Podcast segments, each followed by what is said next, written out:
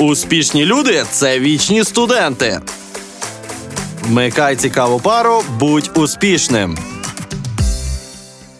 Вітаю слухачів Львівського радіо. Ми з вами знайомилися з різними страховими послугами. Свою увагу сьогодні хочу зосередити на таких послугах, як е, страхові послуги в разі нещасних випадків. Бо життя кожної людини є непередбачуваним і можуть статися раптові події, які призводять до погіршення стану здоров'я. Чи ми можемо якось мінімізувати наслідки, і яка подія буде вважатися нещасним випадком?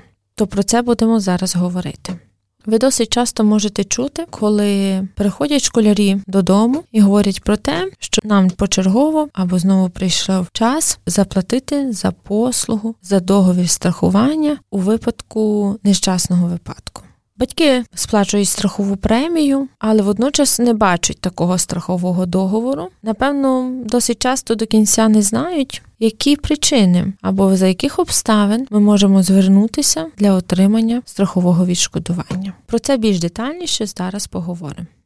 Найперше, такі страхові послуги можуть бути обов'язкові та добровільні. Якщо ми говоримо про обов'язкові послуги, то в Україні, наприклад, існує обов'язкове страхування від нещасних випадків на транспорті. Відповідно, існує окремий документ, за яким чітко визначені обставини, які пояснюють нещасний випадок. Це може бути залізничний транспорт, це може бути морський, це може бути водний. Ця подія стається у межах країни. Такі страхові послуги можуть бути добровільні. Це коли ми на власний страх і ризик звертаємося в страхову компанію і вкладаємо договір страхування. Чи наші школярі застраховані добровільно? Так, бо відповідно документів, які би зобов'язували нас скористатися даною послугою, немає.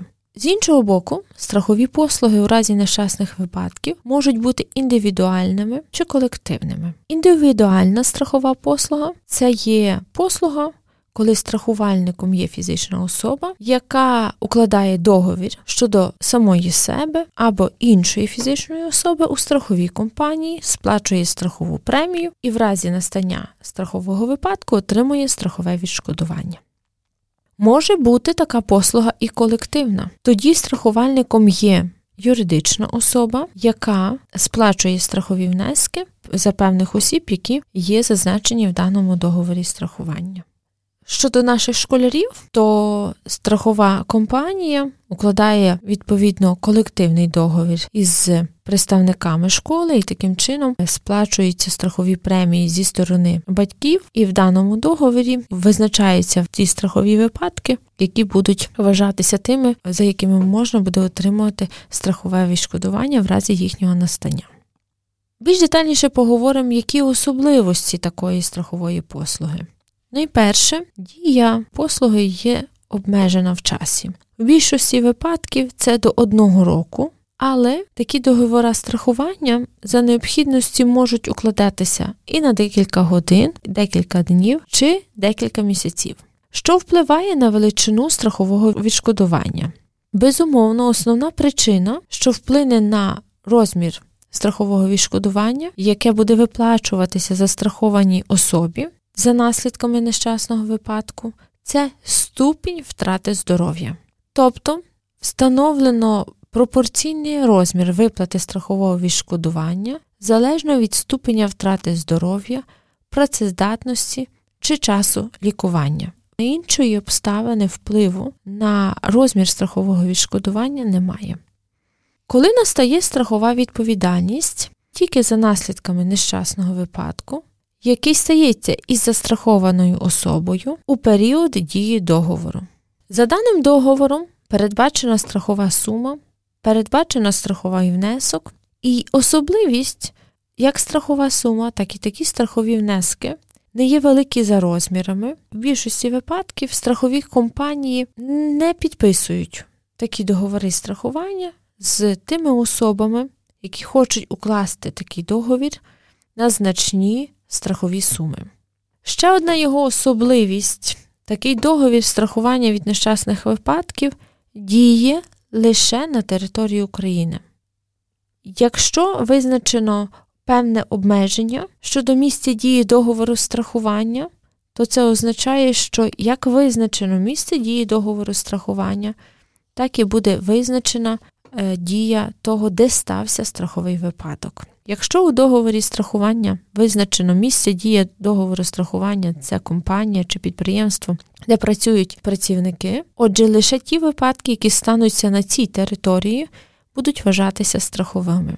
Якщо в договорі страхування ми говоримо про нещасні випадки, які можуть статися під час дороги з дому до роботи чи в якомусь іншому напрямку, то в разі настання такого випадку він буде вважатися страховим, якщо він стався в обумовленому місці, яке зазначено в договорі страхування.